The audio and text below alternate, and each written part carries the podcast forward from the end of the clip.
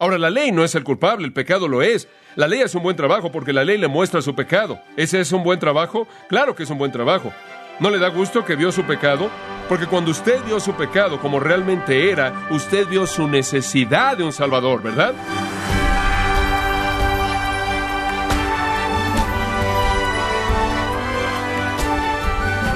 Le saluda su anfitrión Miguel Contreras.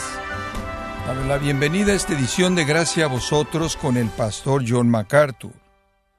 Las serpientes de cascabel liberan un veneno cuando detectan el calor de su presa. Es la presa misma la que estimula a la serpiente para que libere su veneno mortal. Pero ¿cómo se compara esto cuando el pecador cae como presa del pecado, activando también veneno mortal? En el programa de hoy, John MacArthur nos muestra qué es lo que despierta y activa el pecado en nosotros y cómo podemos experimentar la libertad del mismo. Este es el estudio del libro de Romanos, parte de la serie Libertad del Pecado, aquí en gracia a vosotros. Romanos 7, comenzando en el versículo 7. ¿Qué diremos, pues? ¿La ley es pecado? En ninguna manera. Pero yo no conocí el pecado sino por la ley, porque tampoco conociera la codicia si la ley no dijera no codiciarás. Mas el pecado, tomando ocasión por el mandamiento, produjo en mí toda codicia, porque sin la ley el pecado está muerto. Y yo sin la ley vivía en un tiempo, pero venido el mandamiento, el pecado revivió y yo morí.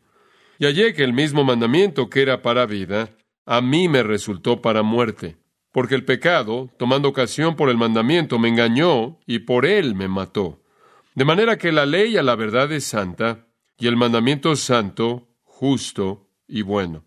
Luego lo que es bueno vino a ser muerte para mí, en ninguna manera, sino que el pecado, para mostrarse pecado, produjo en mí la muerte por medio de lo que es bueno, a fin de que por el mandamiento el pecado llegase a ser sobremanera pecaminoso. Ahora vimos que en el 6.14 hay un versículo clave de Romanos. El pecado no se enseñorará de vosotros porque no estáis bajo la ley, sino bajo la gracia. Esa es una afirmación maravillosa. Sabemos lo que eso significa, ¿no es cierto? Ya no estamos bajo la ley. ¿En qué sentido? La maldición de la ley. La maldición de la ley porque Cristo, dice Pablo en Galatas 3, fue hecho una maldición por nosotros, para que fuéramos liberados de la maldición de la ley. Entonces, en el mensaje aquí, Pablo dice, miren, ya no estamos bajo la ley, estamos bajo la gracia, ya no estamos bajo esa maldición. Ahora, en este punto, cualquier judío que está pensando va a decir, bueno, si la ley no nos puede salvar, y la ley no nos puede santificar, y queremos salir de estar debajo de la ley, la cual únicamente nos puede maldecir, entonces, ¿de qué sirve la ley? ¿Verdad? Digo, si tú solo estás diciendo, Pablo, Solo estás tomando la ley entera de Dios y la estás desechando y diciendo simplemente desháganse de esa cosa vieja. Es inútil, no sirve de nada. ¿Es eso lo que estás diciendo? Digo, si no podemos ser salvos por la ley, vimos eso en los capítulos 3 y 4, no podemos ser santificados por la ley en los capítulos 5 y 6, que tiene que venir a través de la fe en Jesucristo, si somos salvados por nuestra unión con Cristo, si somos hechos santos por nuestra unión con Cristo, entonces, ¿qué lugar tiene la ley? ¿Y por qué Dios fue a tal punto, tan extremo, tan tremendo para darnos una ley tan compleja. Y cuando dices que debemos salirnos de estar bajo la ley y ser libres de la ley, ¿no estás haciendo un lado en lugar de la ley? Bueno, Pablo quiere explicar todo eso y lo hace en el capítulo 7. Ahora escuche con atención y le voy a dar un panorama general. Él nos da en el capítulo 7 una muy buena explicación del lugar de la ley. Y es un capítulo muy importante. Pero él ha estado calentando para llegar a esto por mucho tiempo, desde el capítulo 3, cuando él mencionó por primera vez que la ley no nos podía salvar. Él se ha estado moviendo en esta dirección. Y si usted solo toma el capítulo 3 hasta el 8, usted va a tener una perspectiva amplia de la ley y su función. Ahora escuche con atención y le voy a dar un bosquejo de esa sección entera. Primero, lo que la ley no puede hacer por nosotros. No nos puede salvar. Eso es los capítulos 3, 4 y 5. Lo que la ley no puede hacer por nosotros no puede salvarnos. En segundo lugar, Pablo muestra lo que la ley no puede hacer con nosotros. No puede santificarnos. Capítulo 6. No puede hacernos santos. En tercer lugar, lo que la ley no puede hacer a nosotros. Si estamos en Cristo, capítulo 7, versículos 1 al 6, no puede condenarnos. Después, lo que la ley puede hacer por nosotros, capítulo 7, versículos 7 al 13, puede convencernos de pecado. Después, lo que la ley no puede hacer en nosotros, capítulo 7, versículos 14 al 25, no puede librarnos del pecado. Y finalmente, lo que la ley puede hacer mediante nosotros, capítulo 8, versículos 1 al 4, puede ser cumplida. Permítame repetir eso. En los capítulos 3, 4 y 5, lo que la ley no puede hacer por nosotros, no puede qué, no puede salvarnos. Capítulo 6, lo que la ley no puede hacer con nosotros, no puede santificarnos o hacernos santos. Capítulo 7, versículos 1 al 6, lo que la ley no puede hacer a nosotros, no puede qué, condenarnos. Capítulo 7, versículos 7 al 13, lo que la ley puede hacer por nosotros, puede convencernos de pecado. Capítulo 7, versículos 14 al 25, lo que la ley no puede hacer en nosotros, no puede librarnos del pecado. Y finalmente, capítulo 8, versículos 1 al 4, lo que la ley puede hacer mediante nosotros puede ser cumplida en el poder del Espíritu que mora en nosotros. Entonces, usted realmente tiene de Romanos capítulo 3 a Romanos capítulo 8 un retrato amplio de la ley. Ahora, permítame decirle algo acerca del genio de Pablo. Y Romanos es un genio, es una obra maestra, tanto de genio humano como del genio de Dios. Usted puede arrastrar desde el capítulo 3 el tema de la fe, puede arrastrar el tema de la gracia, puede arrastrar el tema de la justificación, puede arrastrar el tema del pecado, puede arrastrar el tema de la justicia, puede rastrear el tema de la ley, puede rastrear todos esos temas a lo largo de ese mismo pasaje. Es tan rico que sacude la mente, pero entre todos esos temas grandiosos que están aquí, ninguno es tan cautivador que el tratado amplio de la ley y su función. Ahora vimos en esos primeros seis versículos que la ley ya no nos puede condenar. ¿Por qué? Porque en Cristo estamos qué? Muertos a la ley. Morimos en Cristo, la ley no tiene poder sobre nosotros, tenemos un nuevo marido, una nueva autoridad, un nuevo amo, Jesucristo. Dice usted, ¿somos libres de hacer lo correcto? No, no, versículo 6 dice que todavía servimos, pero no servimos de una manera mecánica legalista externa como antes en el sentido viejo de la letra, servimos del corazón en la naturaleza nueva de qué? Del Espíritu. Y entonces no sea que usted piense que un cristiano está libre para hacer lo que él quiere hacer. No es así. Usted fue salvo para el propósito de servir a Dios. Y si usted realmente ha nacido de nuevo, habrá santidad en su vida, habrá fruto en su vida, habrá servicio a Cristo en su vida. Usted todavía está bajo la ley, nada más que es la, es la ley del nuevo pacto. Es la ley del Nuevo Testamento. Es la ley moral llevada al Nuevo Testamento. No estamos bajo la ley ceremonial de Israel porque no somos Israel. No estamos bajo las leyes sociales de Israel, no somos Israel. Pero la naturaleza de Dios no ha cambiado. Y todavía estamos bajo sus mandatos morales que nos son dados en el Nuevo Testamento, nada más que no los hacemos en nuestra propia fortaleza para tratar de cumplirlos. Los cumplimos a partir de una relación nueva con Jesucristo, en una naturaleza nueva de espíritu del corazón, en lugar de que sea como antes, de afuera bajo el régimen de la letra. Y todavía servimos. De hecho, cuando usted lleva a alguien a Cristo, dice en Mateo 28, usted va a ellos y los bautiza en el nombre de Jesucristo después les enseña a guardar todas las cosas que os he mandado, ¿verdad? No tenemos libertad para desobedecer. Por primera vez tenemos libertad para obedecer y lo hacemos del corazón porque tenemos un nuevo corazón, mediante el cual podemos obedecer desde adentro, mientras que la obediencia antigua era superficial y externa únicamente. Entonces sí estamos bajo la ley de Dios, pero servimos del corazón. Ahora eso nos lleva al 7, 7 al 13. Si la ley no nos puede salvar y la ley no nos puede santificar, ¿de qué sirve la ley? Y la respuesta viene, es buena porque nos puede convencer de pecado. Cuatro elementos de esa convicción están en el texto. Y no voy a tratar de descargar todo en usted. Vamos a ver hasta dónde llegamos. Quiero que aprenda lo que está aquí porque es tan maravilloso. Aquí está el primero. La ley revela pecado. Ese es el primer elemento de su poder de convencimiento. La ley revela pecado. Observe el versículo 7. ¿Qué diremos, pues? ¿La ley es pecado? En ninguna manera. Pero yo no conocí el pecado sino por la ley, porque tampoco conociera la codicia, si la ley no dijera, no codiciarás. Y de nuevo le imagina su antagonista judío que va a decir, hombre, acabas de decir que estamos muertos a la ley y la ley ha sido hecha a un lado, no nos puede salvar, no nos puede santificar, estaba tratando de condenarnos, necesitamos deshacernos de la ley, ahora ya no estamos bajo la ley, estamos libres de su autoridad, estás diciendo que la ley es mala, Estás diciendo que la ley santa de Dios que Dios le dio a su pueblo, la cual fue una manifestación de su corazón y de su mente y su voluntad y su naturaleza y su propósito, ¿estás diciendo que eso es malo? Digo, si estás diciendo que no estamos bajo la ley, y la ley no nos puede salvar, y la ley no nos puede redimir, y la ley no puede hacer esto y eso por nosotros, entonces la ley debe ser mala. Y la respuesta de Pablo es, de nuevo, el negativo más fuerte en el idioma. Dios lo prohíba. Así lo traducen algunas versiones. Es megenoito. No puede ser eso. No, no, no. No hay manera. Bajo ninguna circunstancia. Es un pensamiento terrible, absurdo. No, la ley de Dios no es pecado, no es pecado. Y después él procede a decir, yo no conocí el pecado, sino por la ley. Por el contrario, no es pecado, revela el pecado. ¿Ve eso? Digo, si no hubiera ninguna ley, no podría haber ningún pecado, ¿verdad?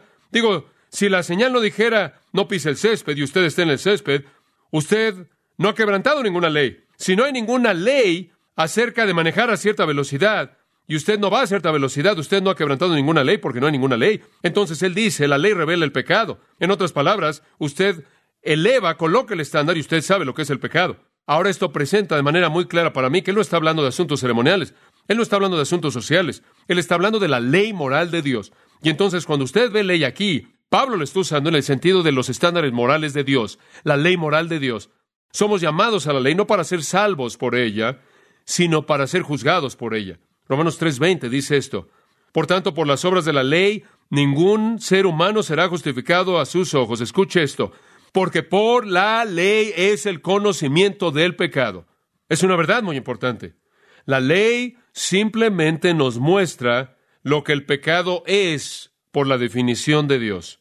En Romanos 4:15 lo encontramos ahí, en donde no hay ley, no hay transgresión. Versículo 13 del capítulo 5. Pero el pecado no es imputado donde no hay ley. Eso es tres veces, capítulo 3, capítulo 4, capítulo 5, dijeron lo mismo. Sin ley no tiene usted pecado. Entonces, cuando Dios revela la ley, los hombres de manera inmediata son medidos por el estándar y se hallan pecadores. Ahora escuche. Observe la frase en el versículo 7. Yo no conocí el pecado sino por la ley.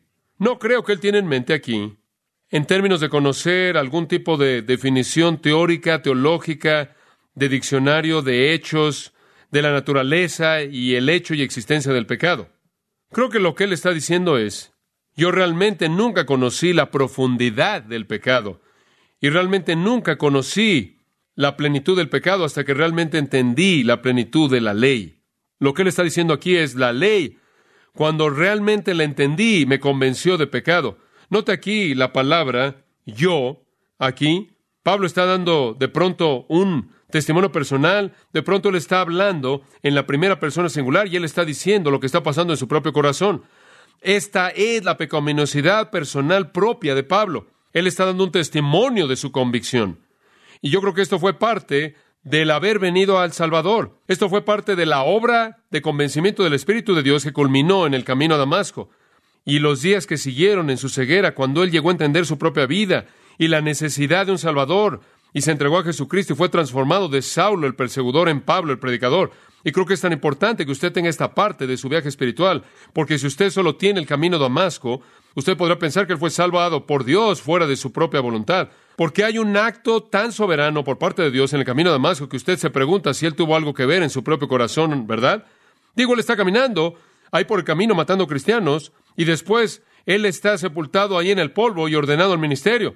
Y usted no sabe si él se involucró en la acción misma en términos de su propio corazón hasta que usted aquí en Romanos ve que de hecho estuvo involucrado. Y al mismo tiempo Dios estaba trayendo al corazón de este hombre una convicción de acerca de su pecado que estaba incrementándose conforme comenzó a ver la ley de Dios por lo que realmente era. Ahora, por mucho tiempo él pensó que él sabía lo que la ley de Dios realmente decía. Digo, después de todo era un fariseo, él era judío.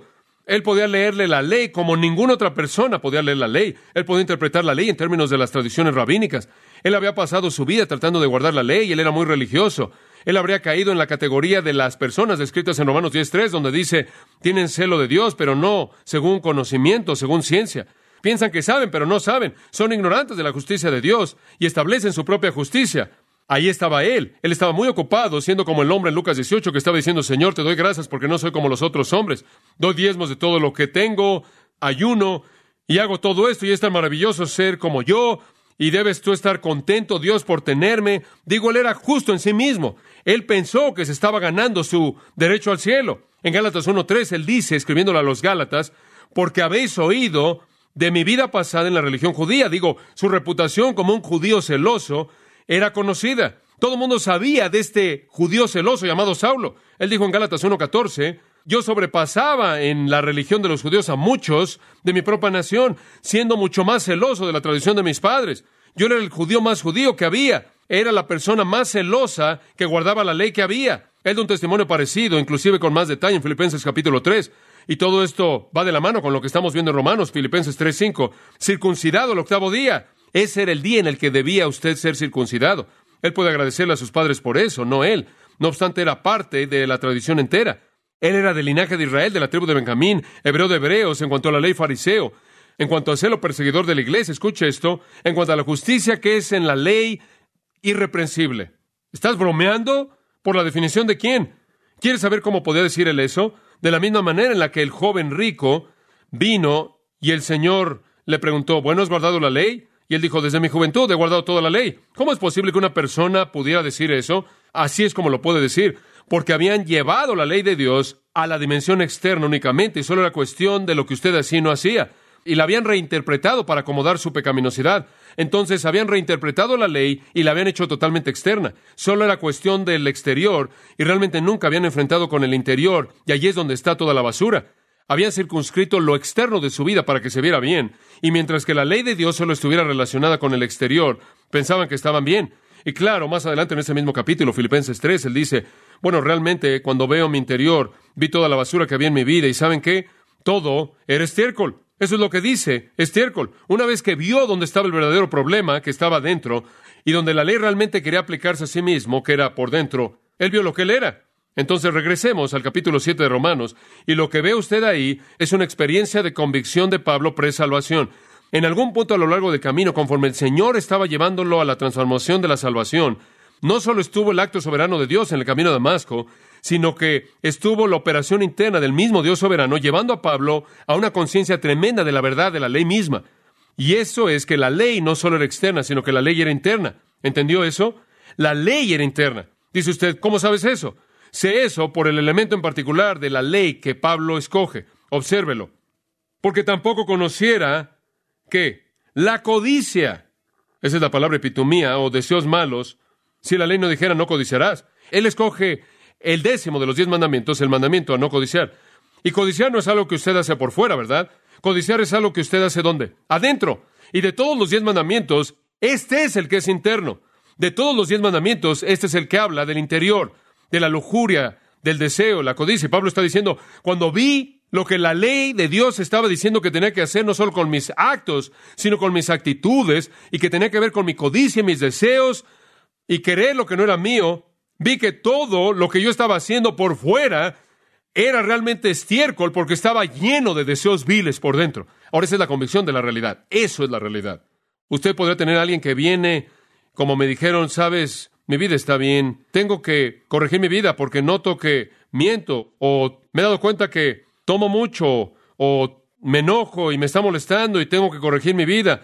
Bueno, eso está bien, pero usted no entiende todavía el verdadero problema del pecado. El problema del pecado no es externo, usted puede controlar eso por fuera a través de otros medios que no sean los medios de la gracia, ¿verdad? Digo, usted podría dejar de tomar por fuera simplemente a ir a Alcohólicos Anónimos. Usted podría dejar de mentir simplemente al recibir algún tipo de consejería psicológica, ser hipnotizado para que cada vez que usted mintiera, algo raro le pasara a usted por algún tipo de cosas subliminales que han sido implantadas en su psique mientras que estaba bajo hipnosis. Digo, usted podría controlar su conducta porque quiere ser aceptado por muchas personas religiosas que no mienten o lo que sea. Hay otras maneras de hacerlos, pero la única manera en la que usted va a poder limpiar el deseo malvado de su corazón es mediante una transformación por Dios. Y entonces eso es lo que la ley quiere hacer. Y esta es la razón por la que no solo hay mandatos externos, sino que hay mandatos internos. Y este es el que llega con el mayor impacto, y este es el que simplemente devasta la codicia porque habla del corazón. Ahora esta es la experiencia de Pablo, pero no solo su experiencia, creo que habla por todos los que llegan a una convicción verdadera. Y creo que cuando usted viene a Jesucristo, usted llega a la convicción que no solo tiene problemas controlando lo de afuera, sino que usted tiene peores problemas controlando lo de adentro. Todos los incrédulos que vienen a Cristo vienen así, ven la realidad de la profundidad de su pecado, no solo que hacen cosas malas, sino que hay una corrupción interna en su naturaleza. El gran teólogo Carlos Hodge dice, y cito, La ley, aunque no puede asegurar ni la justificación ni la santificación de los hombres, cumple una parte esencial en la economía de salvación. Ilumina la conciencia y asegura su veredicto en contra de una multitud de males que de otra manera no habríamos reconocido como pecados. Incite el pecado, incrementa su poder, haciéndolo tanto en sí mismo como en nuestras conciencias excesivamente pecaminoso. Por lo tanto, produce el estado de mente que es una preparación necesaria para la recepción del Evangelio. La convicción de pecado, esto es, un conocimiento adecuado de su naturaleza y un sentido de su poder sobre nosotros, es una parte indispensable de la religión evangélica. Antes de que el Evangelio pueda ser abrazado como un medio de liberación del pecado, debemos sentir que estamos involucrados en corrupción y miseria. Fin de la cita. Ahora, fuera de la ley, la gente no ve esto. Digo, simplemente siguen viviendo en su vida, usted sabe. Bueno, no soy una persona tan mala. Usted siempre oye a personas decir, bueno, Dios ciertamente no enviaría a un buen hombre como yo al infierno. Haré mi mejor trabajo, haré mi mejor esfuerzo, trato de hacer lo que está bien, obedezco las leyes, soy una persona bastante buena. Las personas buenas como yo no se van al infierno. Digo, yo simplemente soy una de las personas buenas. Ahora la gente realmente vive así, lo creen. Viven, por así decirlo, bajo esa ilusión, y esa ilusión tiene que ser cambiada. Aunque por fuera usted pueda tener control de los factores de su vida y pueda verse como el ciudadano número uno, la realidad del asunto es que por dentro está lleno de qué? Huesos de hombres muertos. Ahora regrese conmigo a Mateo capítulo 5 y veamos al predicador maestro de todos los predicadores y veamos cómo él predicó el mensaje de salvación y qué convicción pudo él traer. Mateo capítulo 5, el Señor va a predicarle a estos judíos y él dice en el versículo 21 de Mateo 5, y este es el corazón mismo del mensaje de convicción. Él dice en el versículo 21 de Mateo 5, y este es el corazón mismo del mensaje que convence de pecado. ¿Usted conoce el pasaje? Oísteis que fue dicho a los antiguos, no matarás, y cualquiera que matare será culpable de juicio. Pero yo les digo que si aún están enojados o si odian a alguien en su corazón o si tienen algo en contra de alguien, ha pecado. Y después en el versículo 27, Oísteis que fue dicho no cometerás adulterio, pero yo os digo que cualquiera que mire a una mujer para codiciarla, ya adulteró con ella en su corazón. También fue dicho, versículo 31, cualquiera que repudia a su mujer, dele carta de divorcio. Pero yo os digo que el que repudia a su mujer, a no ser por causa de fornicación, hace que ella adultere, y el que se casa con la repudiada comete adulterio. Además, habéis oído que fue dicho a los antiguos, no perjurarás. Pero yo os digo, no juréis en ninguna manera. Tenían este pequeño sistema de juramentos en el que si juraban por ciertas cosas, no tenían que tomarlo en serio. En otras palabras, yo juro por el árbol por allá, ese era del rey X, ese árbol no contaba. Entonces los judíos tenían todo un sistema de juramentos. Algunas cosas no contaban, algunas cosas sí, y él dice, les quiero decir, no hagan eso en absoluto. En otras palabras, habían desarrollado una religión externa. Y el Señor está diciendo, el problema con ustedes no es que no matan por fuera, es que odian por dentro. El problema con ustedes no es que cometen adulterio por fuera, sino que lo cometen por dentro. Lo interior de ustedes es miserable. Y así va hasta el final del capítulo 5. Usted puede ver lo que Jesús tuvo que hacer para llevar a los hombres a la convicción. Usted puede ver que Jesús lo que tuvo que hacer para llevar a los hombres a la convicción de pecado fue mostrarles que la ley de Dios es una ley que toca lo interior del hombre y no solo lo exterior del hombre. Y esa es la razón por la que cuando vino un joven a Jesús y dijo, ¿qué es lo que necesito hacer? Él dijo, aquí está, ama al Señor tu Dios con todo tu corazón, alma, mente, fuerzas, Ama a tu prójimo como a ti mismo. ¿Se oye fácil? ¿Es algo externo? Eso es interno. Simplemente en tu corazón ama al Señor tu Dios con todo tu corazón, alma, mente y fuerzas. Todo lo que hagas, que radíe el amor de Dios. Todo lo que hagas, que busque su gloria. Todo lo que hagas, que busque el placer de Él. Y después, más allá de eso, el placer y el bienestar y el beneficio de alguien más, no el tuyo. Y después puedes envolver la ley entera en eso. Realmente eso lo empuja hacia adentro, ¿no es cierto? Y eso convencía de pecado. Y entonces al regresar a Romanos capítulo 7 de nuevo, ahí es en donde Pablo estaba en este punto en su vida. No sabemos cuándo fue, no sabemos en qué punto esto sucedió, precisamente el momento, el tiempo. Tiendo a decir, como lo dije antes, que fue en algún punto alrededor del tiempo de su conversión cuando de pronto la ley de Dios se volvió interna para él y él vio que lo que Dios estaba buscando no era algún tipo de conducta externa con que conformarse y ser aceptada por una multitud de legalistas, sino que había algo por dentro. Y cuando él vio lo miserable de su corazón que codiciaba, él conoció lo que un verdadero pecador era. Él vio que era un verdadero pecador. Él vio que la ley condenaba el deseo pecaminoso de su corazón malvado. Muchas personas creen que son morales por fuera y tienen que ver lo miserable de su vida por dentro. Entonces la intención de la ley es venir y mostrar el pecado por lo que es el pecado, algo que ha corrompido la naturaleza misma y la profundidad misma del hombre dentro de su ser. Cuando Pablo vio eso, él supo que todo su legalismo era estiércol. La ley revela el pecado. En segundo lugar, la ley agrava o incita el pecado. Versículo 8. Mas el pecado, tomando ocasión por el mandamiento, produjo en mí toda codicia, porque sin la ley el pecado está muerto. Ahora permítame comenzar al principio del versículo donde está el axioma. Fuera de la ley el pecado está muerto. La idea no es que el pecado no tiene existencia, porque ahora sabemos que existe. La idea es que hasta que usted ve la ley de Dios en su totalidad, hasta que usted realmente ha sido convencido de su pecado, el pecado está muerto en el sentido de que no lo abruma usted. No se levanta para golpearlo usted. Está dormido, en cierta manera no está totalmente activo. El pecado en cierta manera está solo ahí. Pero cuando la ley de Dios entra y usted realmente ve el pecado por lo que es, el pecado entonces se levanta y se convierte en alguna especie de monstruo que usted ve en su vida, y ahí es cuando una persona realmente viene a Cristo. Ahí es cuando están abrumados por este pecado.